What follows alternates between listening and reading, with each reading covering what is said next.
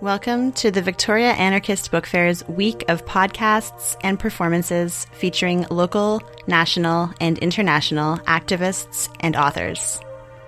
The Book Fair Collective and From Embers have teamed up this year to release presentations over our podcast platform that can't be held in person due to the COVID 19 pandemic. Recordings of these voices of resistance were conducted on unceded Indigenous territories across so called British Columbia and beyond. For more information about the book fair and a full schedule of online events, you can check out victoriaanarchistbookfair.ca. Listeners in the Victoria region are encouraged to visit Camas Books at camas.ca for anarchist publications and more. Thanks for listening. My name is Ven, she, her, or they, them pronouns, and I'm on the Victoria Anarchist Book Fair Collective. This interview, we're going to be talking about the work of the P4W, or Prison for Women Memorial Collective, and their recent work in opposition to transphobic and transmisogynistic petitions demanding the segregation of trans women in women's prisons. We'll be talking to two people. Anne Hansen, she, her pronouns, has spent a little over seven years in prison, including two short stints in Grand Valley Institution for Women on a couple of parole suspensions. These suspensions gave her the opportunity to see if the new so called reformed federal prisons for women were an improvement over P4W. In a word, not. She is serving a life sentence for her role in the urban guerrilla group Direct Action during the 80s. She now lives on a small wannabe self sufficient farm and continues doing prison abolition work with the P4W Memorial Collective, not far from her old cage in P4W near Kingston. And Naftali, they them pronouns, is a white non binary trans Jew into abolition, anti Zionism, black and indigenous liberation, night bouquets, and community care. Their commitment to abolition is rooted in ancestral Jewish practices and dreams in diaspora. They work on projects as a member of the P4W Memorial Collective and contribute interviews from time to time to Prison Radio CFRC 101.9 FM, which airs inside over 10 institutions in the Cataraqui, Kingston region. They have never been in prison or jail. The Victoria Anarchist Book Fair Collective acknowledges the Lekwungen and Wasanich peoples, also known as the Songhees and Esquimalt nations, and the Saanich Nation, whose occupied traditional territories we organize, live our lives, work, play, and hold our events upon. Not only their territories, but also the traditional territories of the Haudenosaunee and Mississauga uh, were the territories on which this interview were recorded. Uh, as part of this acknowledgement, acknowledgement, uh, I personally would like to add that prison populations cage a disproportionate amount of indigenous people compared to the white settler and colonizer population that we belong to. And the abolition of prisons and police must by necessity also be part of the first step, truly the step zero of decolonization, of relinquishing all land held by us as settlers and colonizers, both as individuals and institutions, from corporations to governments from federal on down to municipal. The abolition of Canada is a dual movement with the abolition of prisons and police, and one which we as settlers and colonizers must be committed to. Enjoy the episode. If you guys could introduce yourselves, we'll start with Anne and say a little bit about uh, what you're going to be speaking on today. Well, um, I'm a member of the P4W Memorial Collective, and we've been together for a number of years, and we mainly have been focusing on um, getting a memorial garden for all the women who've died in prisons in Canada at the site of it, we call it P4W, but speaking of acronyms, it stands for the Prison for Women, which was the only prison in Canada for women for from uh, 1935 until 2000. And so, anyways, um, we have a, a, messenger group as well, which uh, is composed of women who've been in prison, but from all over Canada. And we are a closed group, so we talk. And one day, uh, you know, I was scrolling through and I saw that someone had posted this petition called the Canadian Women's Declaration an appeal to repeal Bill C-16. Now, I'm not a big proponent of, you know, the Canadian uh, Bill of Charter and Rights and Bill C-16 and all this in the sense that, you know, as an anti-capitalist, and I do identify as an anarchist, I don't believe that bills of rights and freedoms are are there more of an illusion for the vast majority of people? I'm not going to go on a big lecture about it but i think a lot of people that identify as radical or even revolutionaries would would acknowledge that these bills of rights and freedoms generally apply mainly to the you know white male elites you know? So but even then it was I, when i read this petition it was so transphobic and advocating for things like segregating all transgender women in, in, in prison due to a few, a several transgender women who committed act like raped a woman in one case. another person had been transferred from a men's prison as a transgender woman, had a history of being a pedophile, and and there was a few, and then there was some inappropriate actions that were talked about quite a bit in the petition of transgender either a transgender woman or maybe two, I don't know, who exposed their penises to people. But they the, petition only focused on these actions that were notorious. And when I started studying the petition, like the footnotes, I read magazine articles, again, repetitively about the same two or three incidences. So, and in, and in the introduction to this petition, it begins by saying that transgender women are are not women. They are they are feminine men, and they refuse to use uh, the pronoun she. They will only use the pronoun he. So it's clearly transphobic. Um, so I, I guess like I I have become a bit of a believer in there are times when the harm reduction philosophy that started in the drug community is a, could is applicable for political things as well, meaning that if like let's say in my case I do see myself as a revolutionary. You know I I don't think that we can make capitalism better or this so-called democracy um, a, a place where everyone has the same rights and freedoms and opportunities blah blah blah right but still I I feel that being getting to be quite like an older person myself I, I'm not exactly going to hold my breath for the revolution occurring in the next few years. So, in some cases, like you can use an example like someone who's been in segregation for several years. If you're visiting someone who's, who's been in seg for years, which is not uncommon, and you say to that person that you're not going to do anything practical to help them get out of this situation because you're doing revolutionary activity, you don't want to do this more, more or less reform stuff you know, I could imagine being the person in SEG just not ever wanting to see you again. And in this case, with the with the declaration, I felt like that all like it was it was very um, it would be rallying and organizing people to to help the CSC in the sense that they would they want to segregate transgender women in prison so that they're separate from the general population and to promote seeing transgender women really as just men who've you know made these sort of cosmetic changes.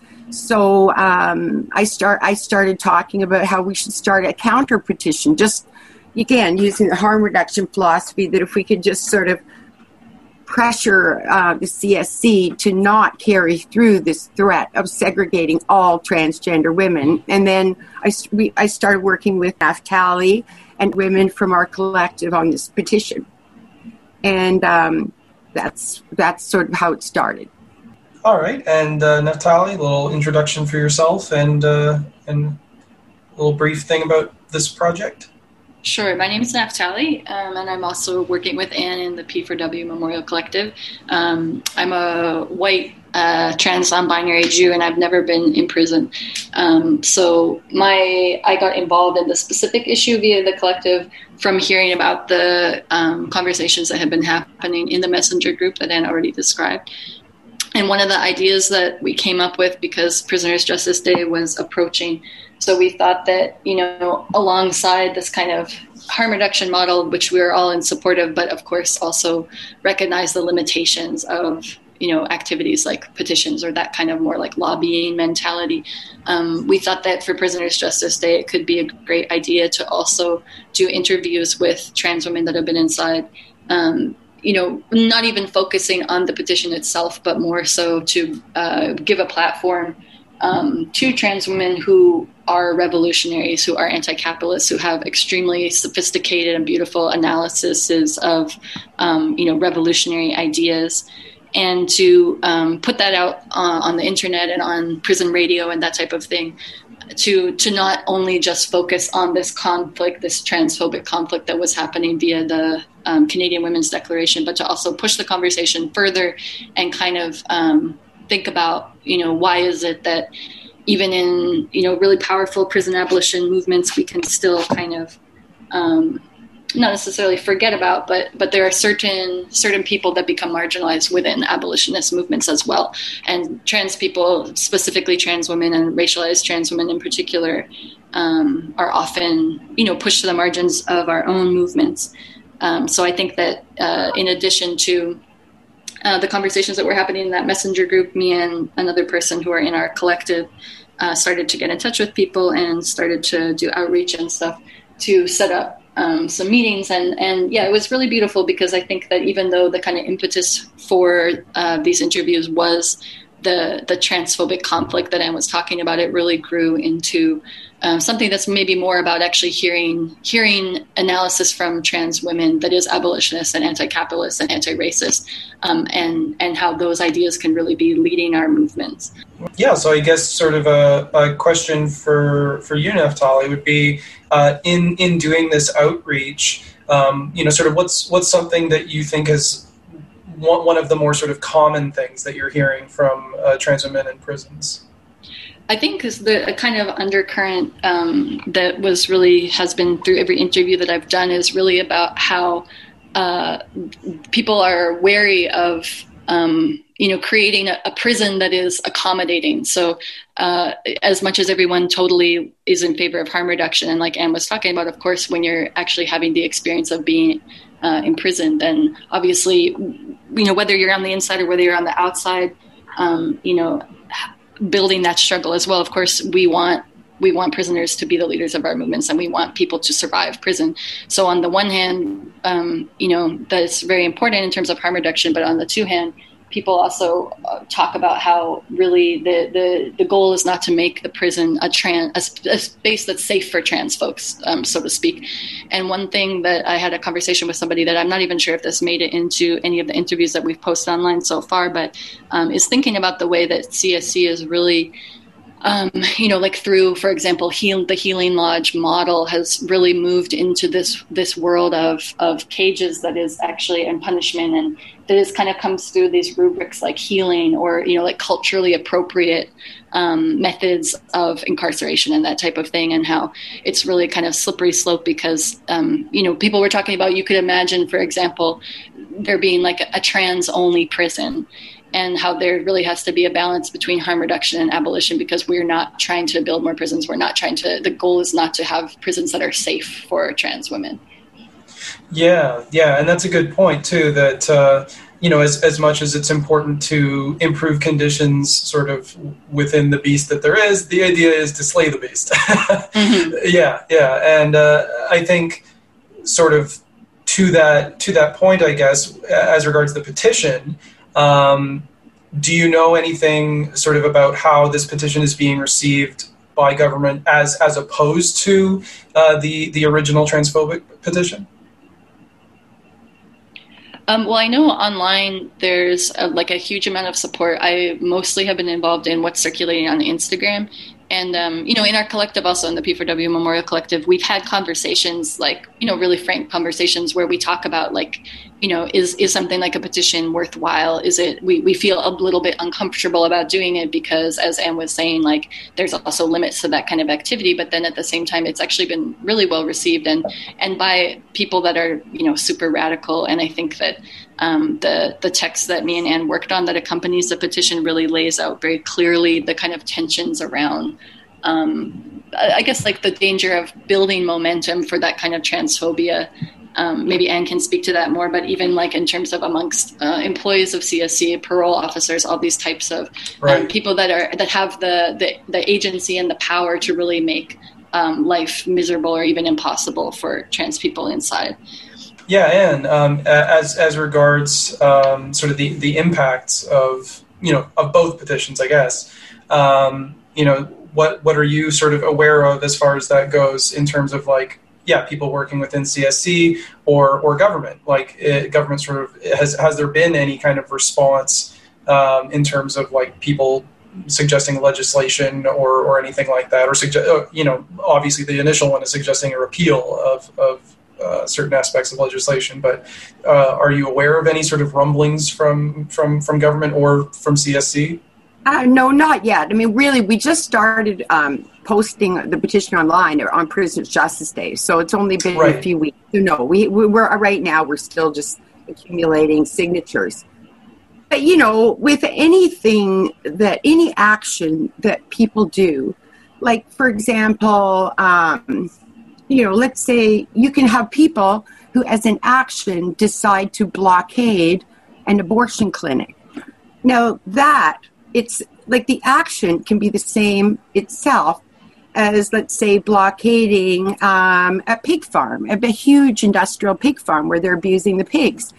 They're both blockades but what makes them different you know is the consciousness is the ideas is what is what motivates them. So in in a sense like i think that you know i i see a lot of things like that. Like you could like i'm not a big fan of petitions the whole idea of lobbying the government Right. But in this case, as long as what we're like, I like our motive is to also raise awareness at the same time because it's amazing how there is a real um, layer of transphobia within the population at large. So that if you hear this one story about a transgender woman who's running around with their penis exposed, even other women who've been in prison and have been in prison with only transgender women who were like everybody else, like really great, right? It's very it's amazing how quickly people jump on board that that image you know? And so i think the the, the petition is only sort of in its small part to sort of put some pressure on the csc to not segregate all transgender prisoners but it's also to combat this transphobia that exists inside prisons as well uh, as it does outside and so I know in my case, and I know with the same with Naftali, you know, we've had many, many conversations that have come out of this petition. And um, like like things are happening. Like there was a court case not too long ago. I don't know if I'm going to pronounce it right, but Beaujolais, um, you know, versus the, the government, and the CSC was was defending a not transferring a transgender woman who they said was too physically strong and too dangerous to put into a women's prison unless guards were able to use weapons. Now, as it is now, guards in women's prisons do not carry around guns and stuff. Um, they can only do that in an extreme emergency. And so this would be the CSC's justification for having weapons all the time. Yeah. And that kind of a courtroom seat lawsuit, right? And in this kind of courtroom situation and just this story um, would sort of puts the blame on guards. Let's say they are given the right to, to carry arms in the living units.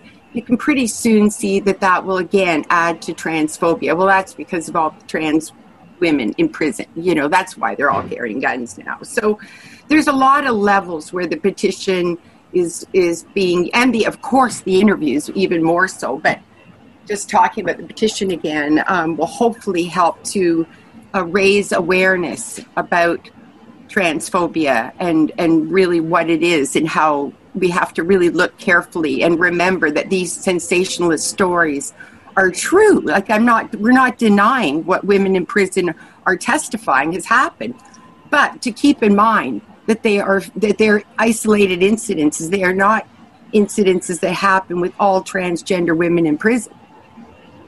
Yeah, um, and it just sort of in in regards to action sort of outside of what you've already done. Obviously, there's a petition and there's interviews and trying to amplify the voices of trans women that are uh, currently incarcerated or uh, I don't know if you've been talking to people who've been previously incarcerated, but that's also um, be sort of an interesting avenue. But um, is there any other action uh, that you're planning that you think would be sort of in service of those goals of both uh, putting pressure uh, on the CSC, sort of to, you know, have them not be quite as transphobic as perhaps they already are, for one thing, and what they could be if they're listening to the the other petition.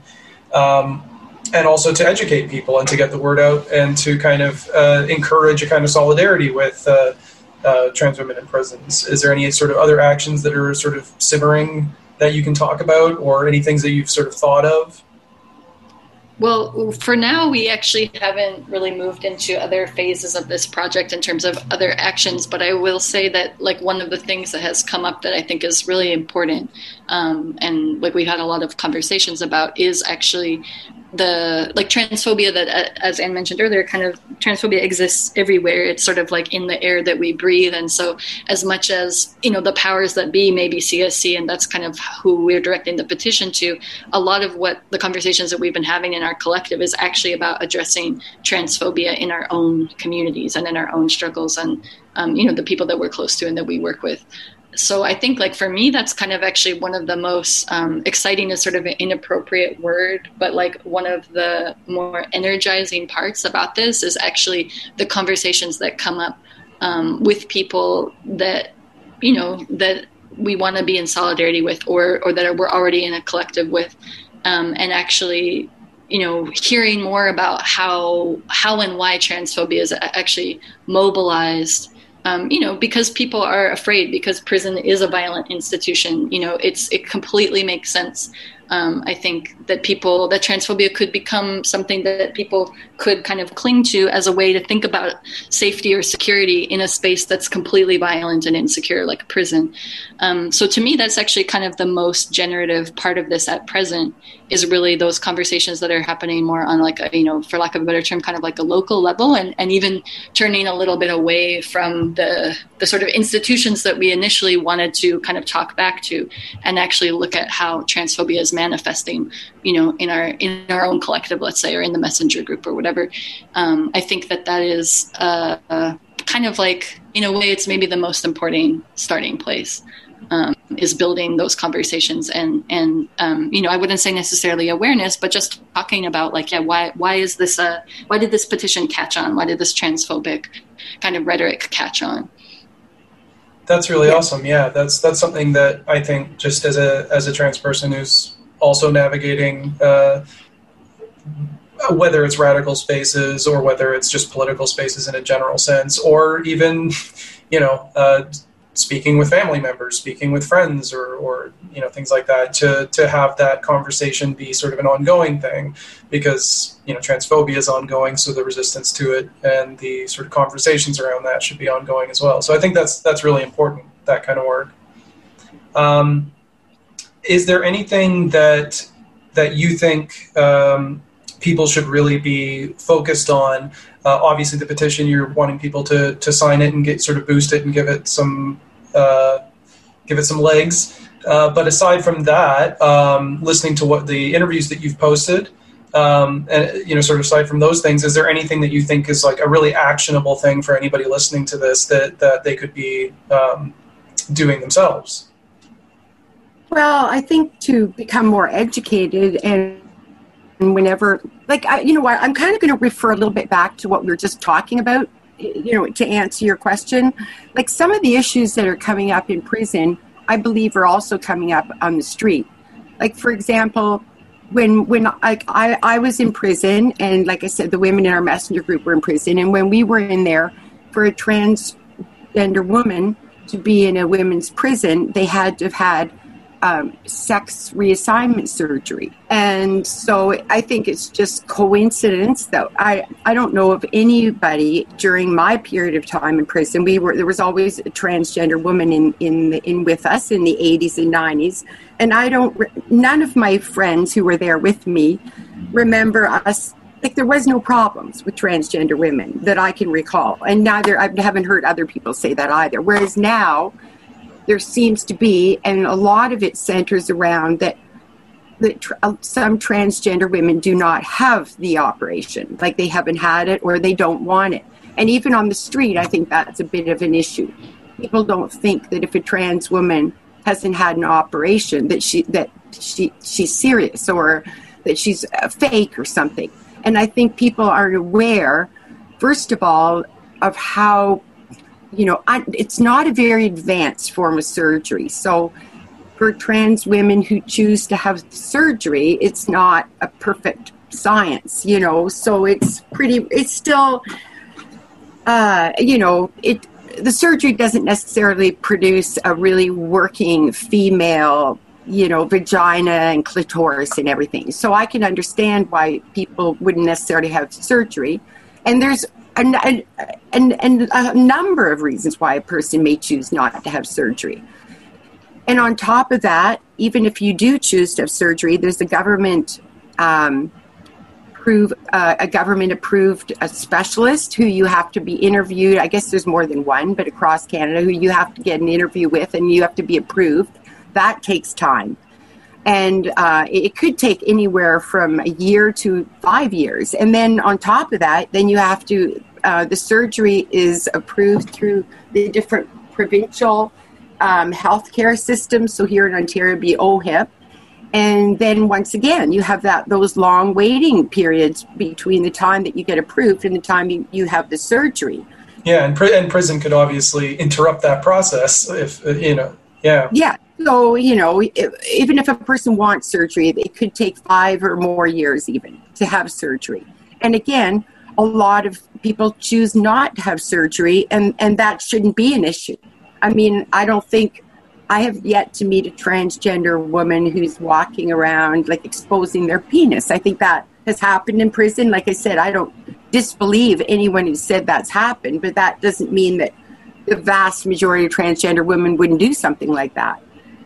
So, um, and then the other issue is in prison in particular that I think people need to be talking about is for a number of years now, they've had a cross gender staffing policy in the Canadian prison system. So there's male guards who are working in the women's prison and not just in, in sort of uh, the cafeterias and the workshops, but actually on the living unit. So they go through every hour and and peek in, the, in each cell.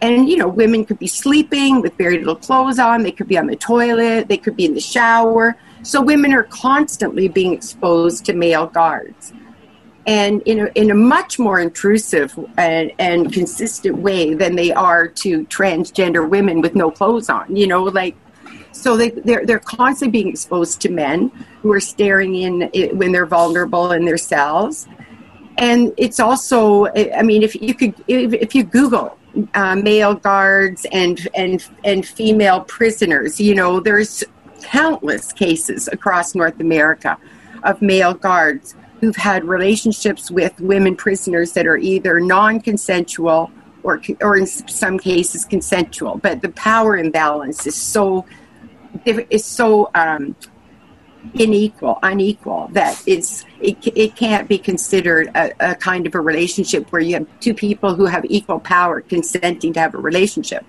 So I think that when people uh, focus solely on transgender women being in prison and, the, and this whole focus on the penis, you know, I think that they're uh, ignoring the elephant in the room, which would be the male guards who are now strolling through the women's living units without the women being able to control it or even know if they're coming. So a lot of uh, there, there's some of these some of these things I think apply to the street as well. So I think we really have to, you know, understand all these issues and be more um, educated about them. Mm-hmm. And Naftali, do you think there's anything that's sort of actionable that people could be doing in, in support of these uh, these women in these prisons?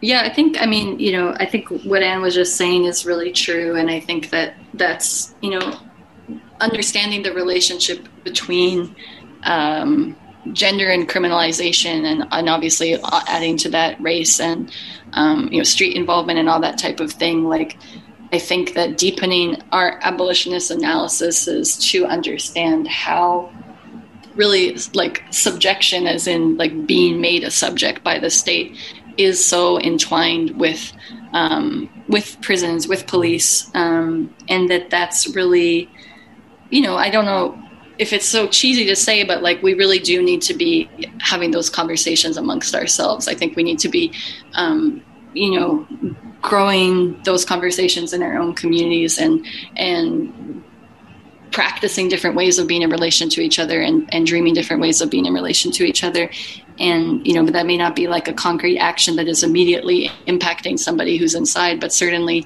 in terms of actually making our analysis stronger of how gender and, and criminalization and punishment are all completely linked and and especially the way that the state tries to you know divide people based on identity. And like literally that's how you know the transphobia kind of problem has started is in terms of there being a, like a scarcity of, of safety and security and that only only you know a certain number of people will be able to um, make it through. So i think that just continuing to kind of like be vigilant about um, about the things that we overlook when we're planning actions when we're you know um, when we're basically like just trying to be in community with each other.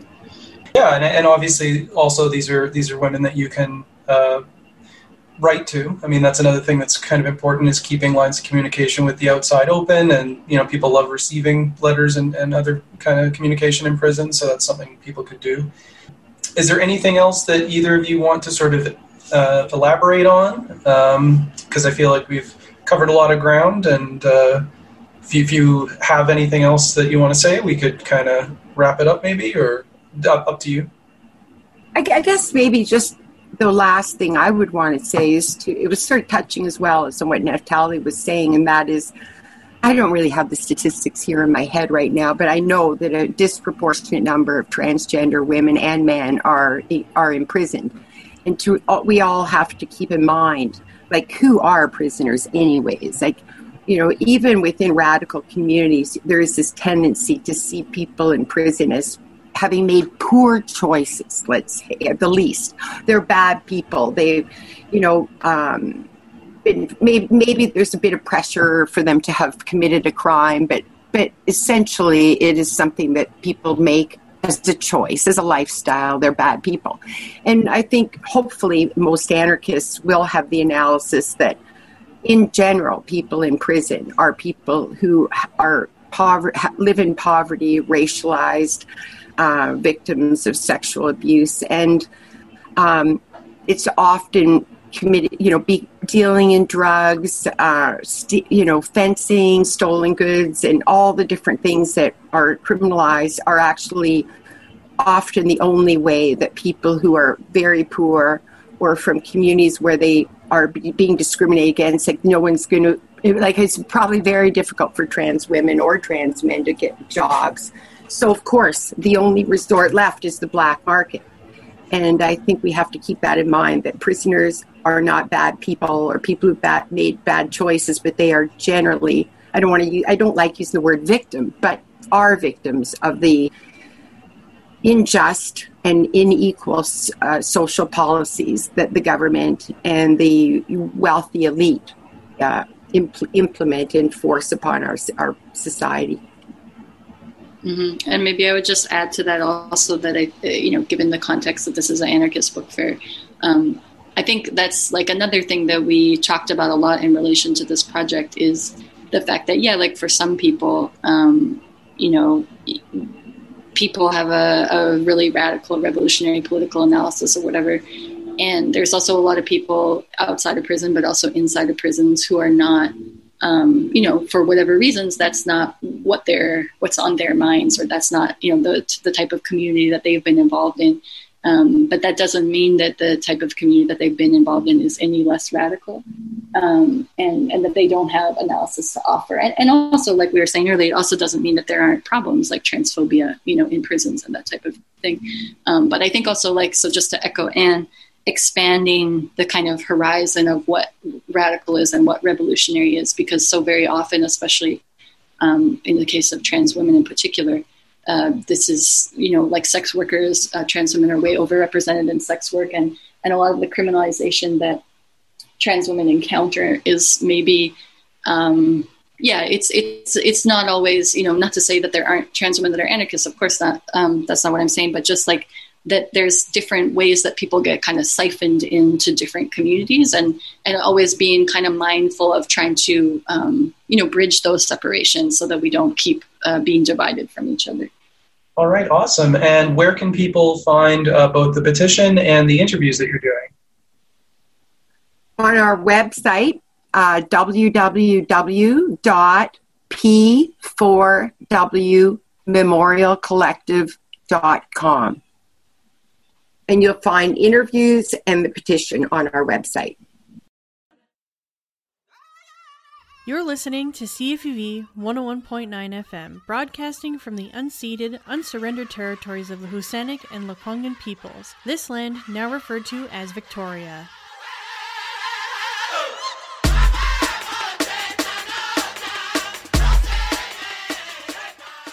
CFUV is proud to amplify Indigenous, femme, and queer voices on our airwaves. To see a full spectrum of our programs, please visit cfuv.ca.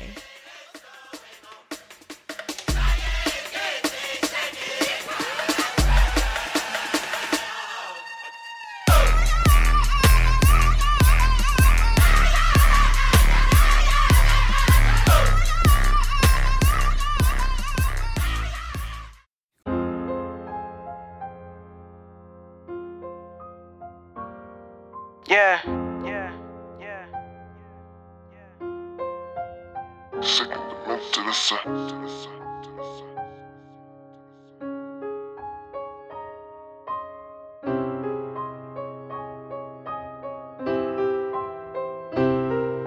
We was wildin' on them street, all about some fucking sneaks. Cause my Iversons was linked and I had collars on my feet. It was hollow in my heart, I had hollows in that piece. Got aroused just by the shots when niggas holler and they scream, yeah. And demented, it's a, it's a, it's a different dimension, nigga.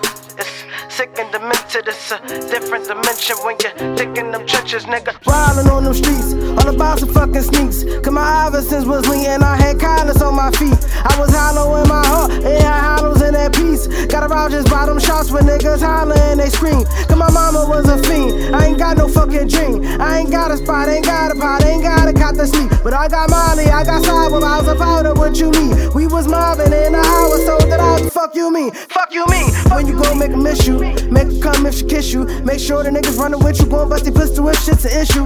I done seen niggas freeze up, chopper spin, turn to popsicle. I done watch niggas speak up and G's up and sound like sickle. Only time you wanna ride with you when your ass had the hospitals. Cause waiting on the pill, he got two bills, bit a bicycle. Feel like I'm doing life with you, cause I'm in and out them state numbers more familiar than my initials. Bodies riddle, real and my riddles. Wildin' on them streets, all about some fucking sneaks. Cause my Iversons was linked and I had collars on my feet. It was hollow in my heart, I had hollows in that piece. Got aroused just by them shots when niggas holler and they scream, yeah. Sick and demented, it's a, it's a, it's a different dimension, nigga. It's a, it's a sick and demented, it's a different dimension when you're thick in them trenches, nigga. What they know rock bottom? Face down, cuffs, crack ass cops screaming, I got him. And they got the gun and you shot him. Then come the other rock bottom. Keep stirring the pot to the powder, get low, rock at the bottom. Shit dropped before I took it out, uh. I can never be outdone. I done came from not a crumb to the income, made an outcome. Kept gun, but I'm not afraid. Rock the same gold, that's what I won. Had to fight like a night, had to put in night work where I'm from. Find the light when the night comes, soldiers, that's for sure. Some are third and I fourth tour. I keep telling y'all, young boy, man, we done did this shit before. Bullet wounds, they get the itching when that rain they start to pour. So if you scratch them, it's a privilege, cause you made it through that war. Moving backwards on that mission, just can't take this shit no more. Like you scratching and you picking on your scab to make it sore. And I'm snatching, I ain't stealing, I ain't snaking if it's yours. I ain't asking for permission, I'ma take it, I'm that boy. We was wildin' on them streets, all about some fucking sneaks. Come my Iversons was lean and I had collars on my feet. It was hollow in my heart, I had hollows in that piece. Got aroused just by them shots when niggas hollering and they scream, yeah. Sick and demented, it's a, it's a different dimension, nigga. It's a, it's a sick and demented, it's a different dimension, nigga. Thick in them trenches, nigga.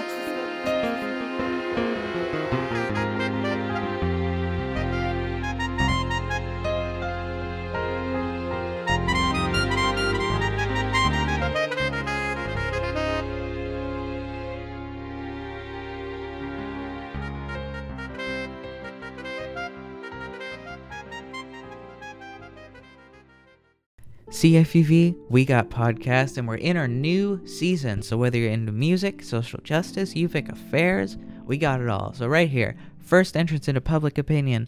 Open mics in Victoria are critical for new artists to cut their teeth, but they can be a total nightmare for nervous new musicians. In this episode, we explore the world of open mics in Victoria what makes a good one.